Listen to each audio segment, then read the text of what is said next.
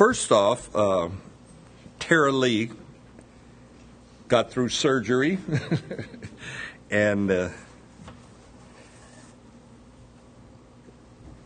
as I was talking with her last night, I said, I'm so glad they found out what was wrong with you. Because Tara Lee's had a diet problem for ever since I've known her, really. And so they operated on her, and uh, she's doing good. But keep her in your prayers. Uh, I'm sure she would appreciate that.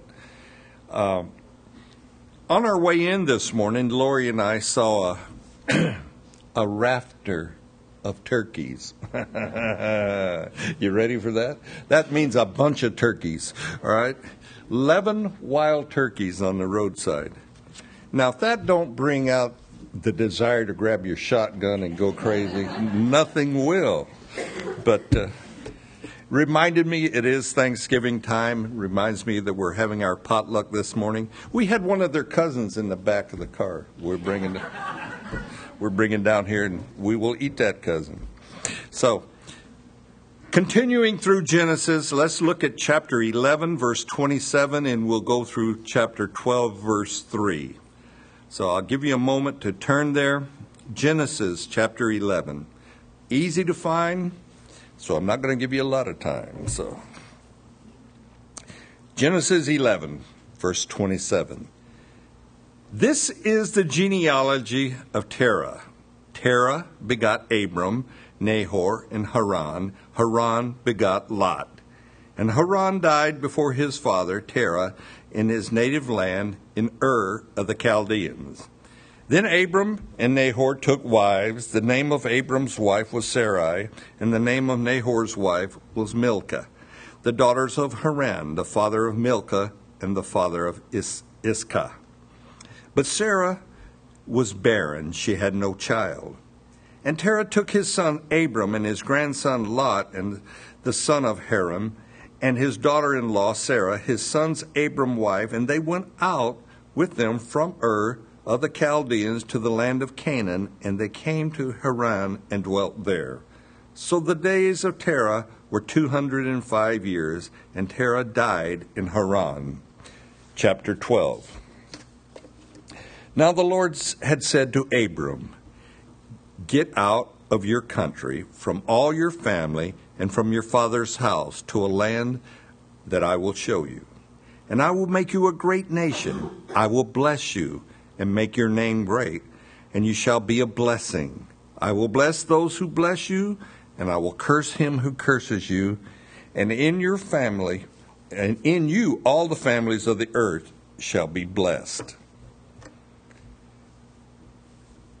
We come to Abraham or Abram, Abram will later have a name changed to be called Abraham. And the book of Genesis covers about 2,000 years. That's more than 20 generations. And of the 2,000 years, we center in on a man called Abraham. And about one third of the text of Genesis concentrates on Abraham. Abram means father. Sarai, his wife, means contentions. there you go. However, Sarai and Abram, they're barren. They have no children, and God will use that barrenness of Sarai to mold and shape their lives. It's a hardship for them up front, but God will use that hardship to get what He wants out of their life. And the story, the saga of Abraham, begins in Ur of the Chaldeans, or, as we looked at last week, Nimrod's Babylon area.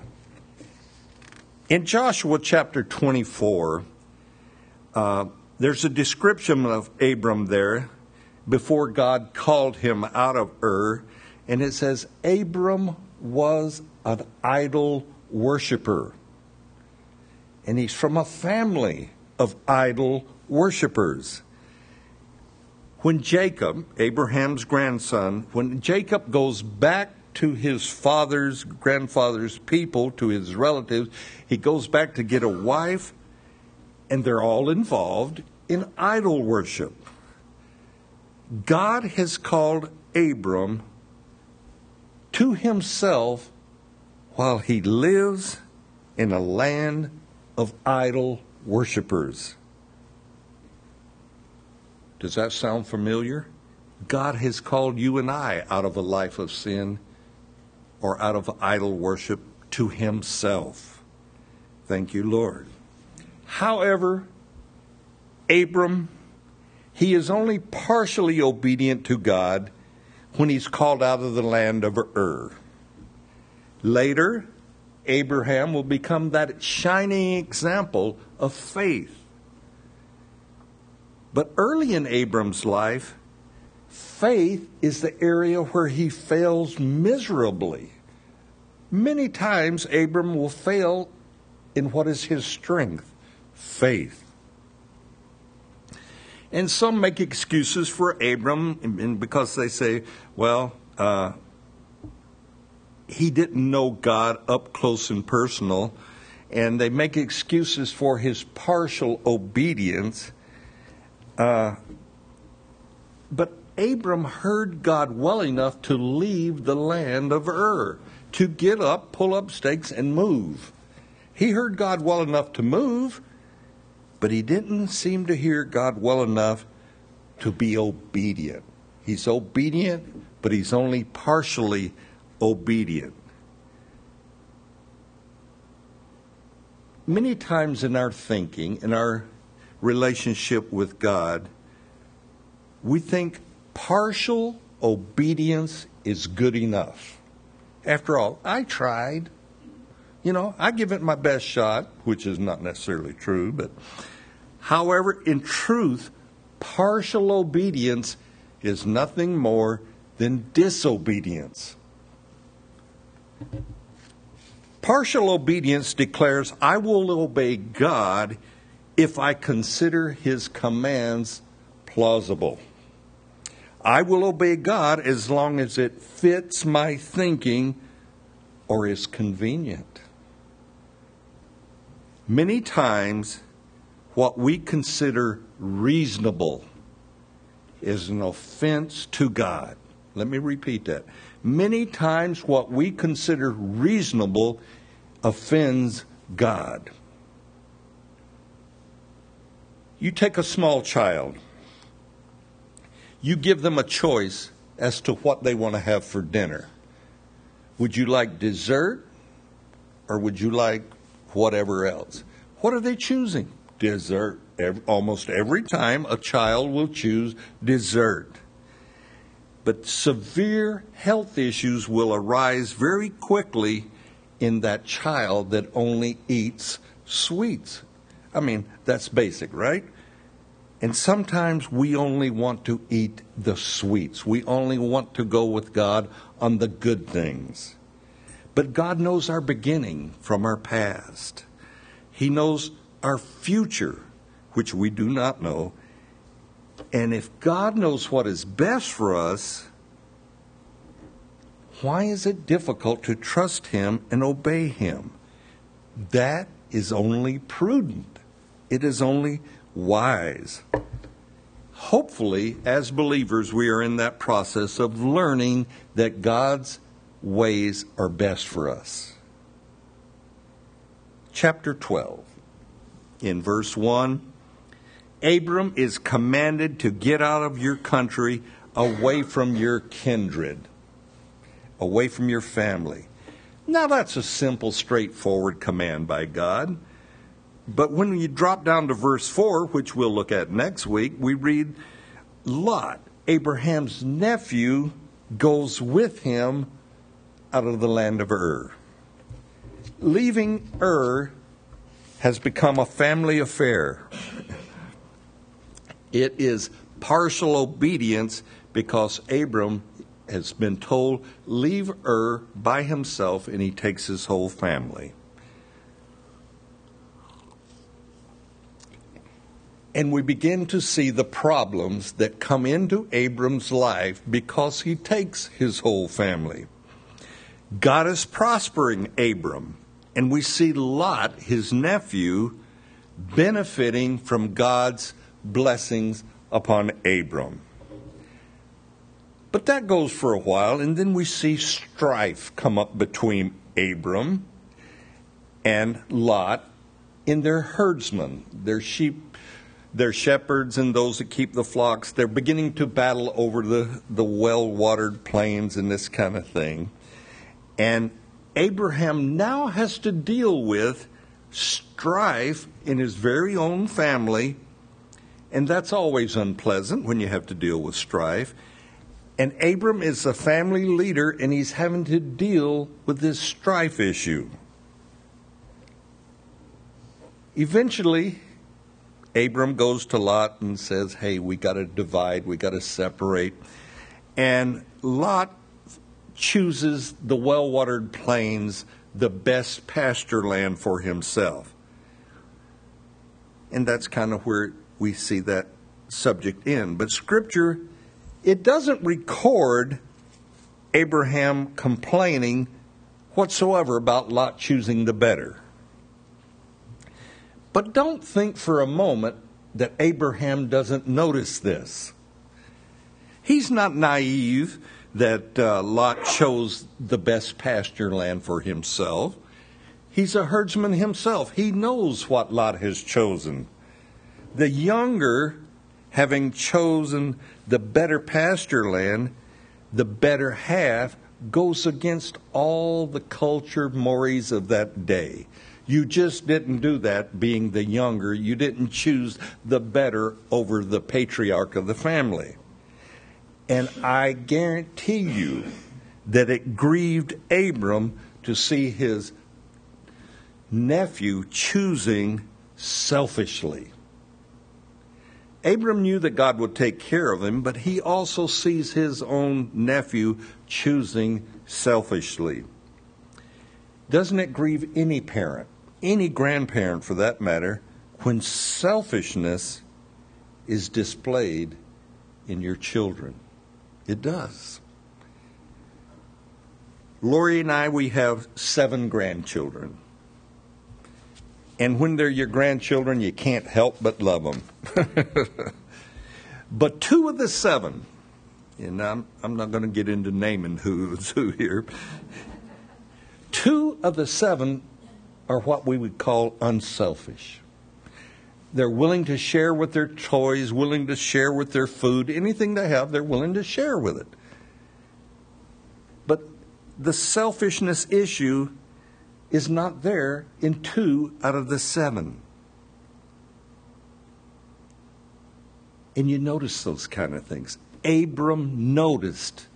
He knew that Lot has chose the best for himself, and it had to grieve him it had to hurt his feelings, to say the least. Later on,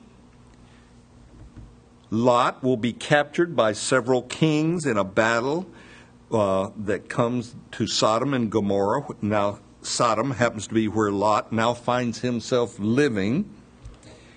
Lot is living there in Sodom because Abram has brought him out of Ur of the Chaldeans. And now Abram finds that he must go to war to rescue his nephew. He has to go and set free Lot from uh, Chedorlaomer and the other kings that have captured him and taken him prisoner. Strife and war are now in Abram's life that could have been avoided if he would have separated and if he'd have been obedient to God's command. How often do you and I suffer strife and conflict because of partial obedience? I would venture to say a lot more than we would consider. But Abram, he's not all bad. He's a man of faith. But he's also a man that is told that he is a friend of God. Scripture speaks of Abram being a friend of God. And this is done several times in Scripture James 2:23 it says Abram, a friend of God forever. That's a great thing to have written about you. Second Chronicles 27, Abraham, my friend. And the same in Isaiah 41:8, Abraham, my friend. A friend, a close friend, is a, a precious commodity. You know, you can go through life with just a handful of what we call close friends, but we are to be friendly, aren't we? I know Chuck Smith. Yeah, I do. I could call him my friend, but the real question remains does Chuck Smith call me his friend? You know, God has said of Abram, he is my friend. Jesus deals with this issue in, in John chapter 15. You may want to turn there. John 15. And Jesus is speaking to his disciples. And it, it's good for us to look at what he has to say to them. Anytime Jesus sat his disciples down and talked to them, you know, you want to you want to listen up. What does Jesus have to say here? So John chapter 15, we'll look at verses 12 through 17. This is my commandment that you love one another as I have loved you. Greater love has no man than this, than to lay down one's life for his friends. You are my friends if you do whatever I command you. No longer do I call you servants, for servants do not know what his master is doing, but I have called you friends. For all things that I heard from my Father I have made known to you. You did not choose me, but I chose you and appointed you that you should go and bear fruit, and that your fruit should remain. For whatever you ask the Father in my name, he may give you. These things I command you that you love one another. Verse 12 there, Jesus declares, Love one another. Now we've all heard that. But then Jesus says, In the same manner, in the same way that I have loved you, love one another. It's not an option. We do not have the privilege of loving one another as we think might be best. No, no. Jesus says, You love as I have loved you. There's the standard. It's not a man's standard. We are to demonstrate agape, godlike love towards one another. And the standard of loving is a twofold standard there when we look at it. Love as Jesus loved when we lay down our life. And the second is we must take one another on as friends. Uh oh, another qualification in loving. Friendship is part of loving. Loving a friend is not only a sacrificial type love, but it's that desire to be around, to hang out with one another. Now, many Christians will be quick to say, I love him because he's a fellow believer. Because we know love is required.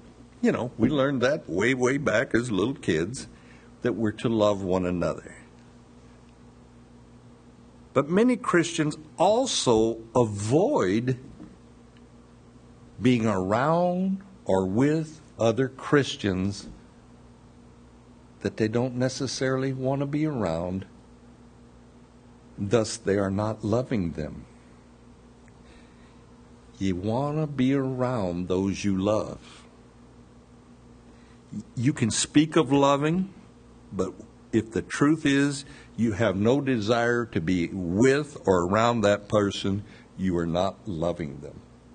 Now, you can tap dance around that all day long, but that's the truth. If you love someone, you want to be around them.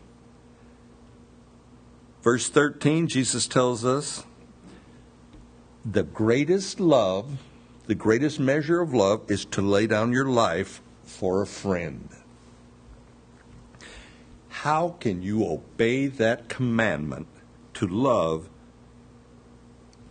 and lay down your life for a friend if you have no friends? They're tied together. Nobody lays down their life for strangers, and I'm speaking in human terms, our Lord did, but in human terms, you do not lay down your life for someone you do not know.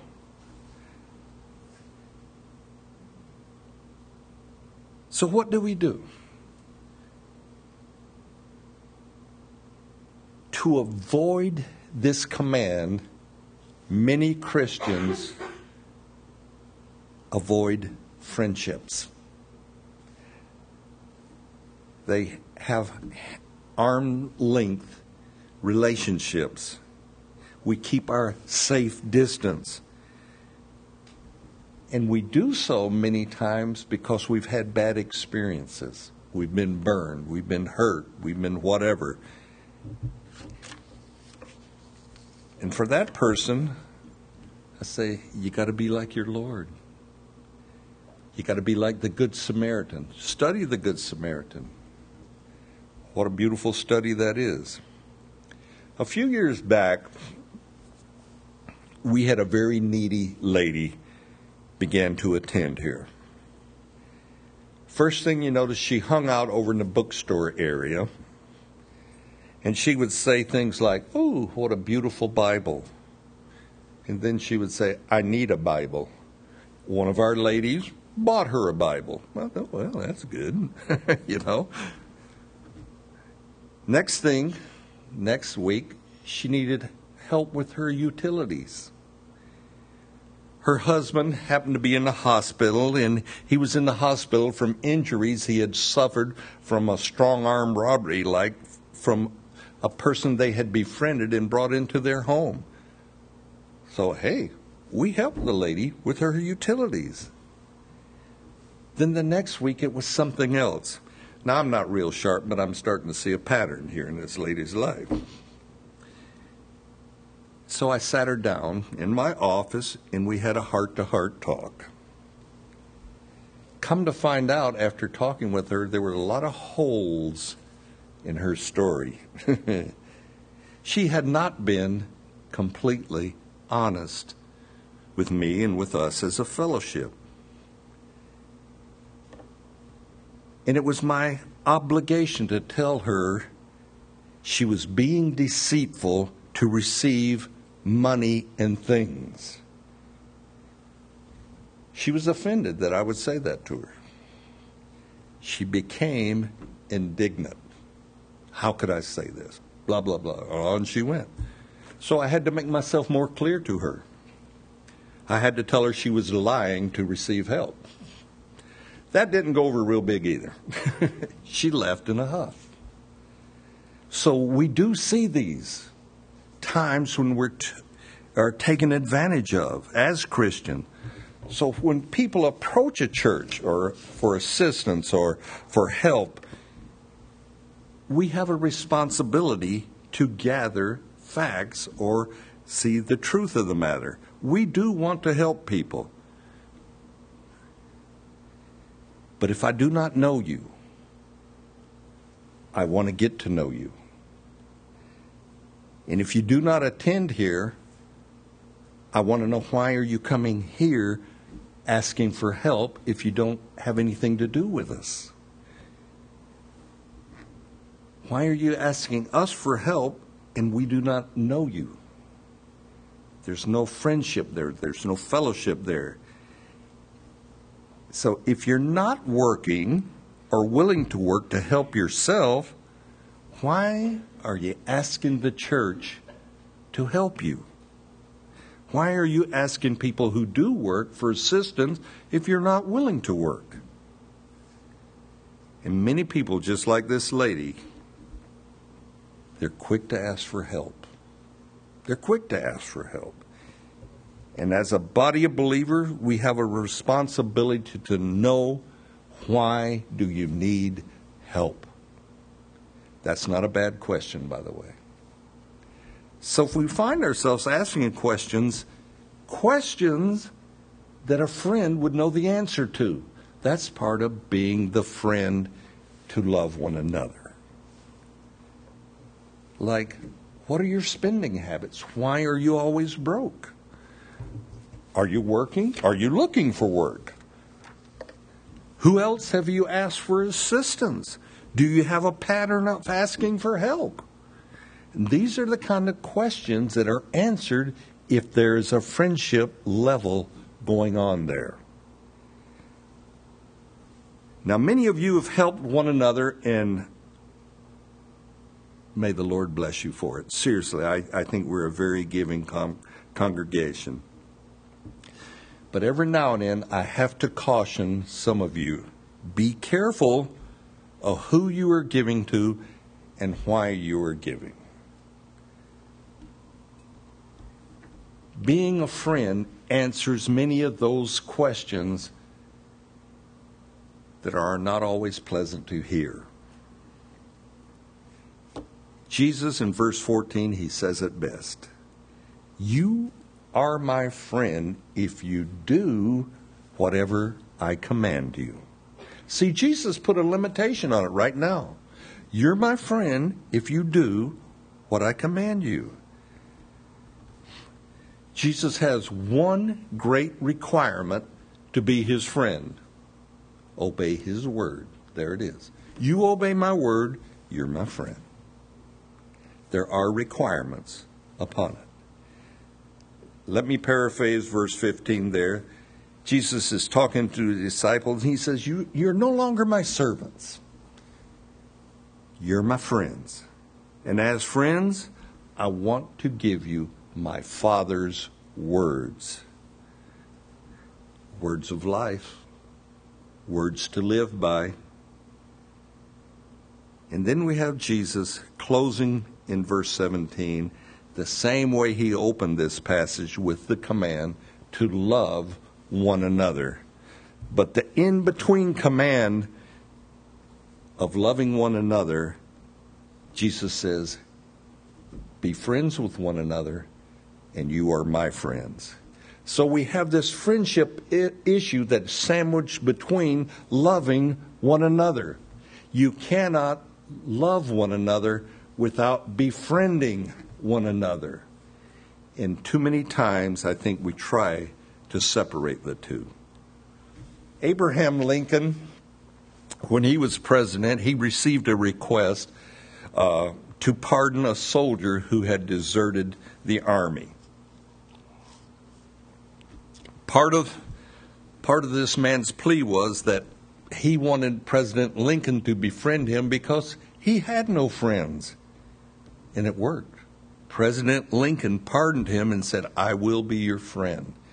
And he gave the guy a pardon. God said of Abraham, Father Abraham, not Lincoln, I am his friend and he is my friend. What a great thing to have said about yourself. Jesus said to his disciples, No longer are you servants, but you are my friends. Jesus says to you and I,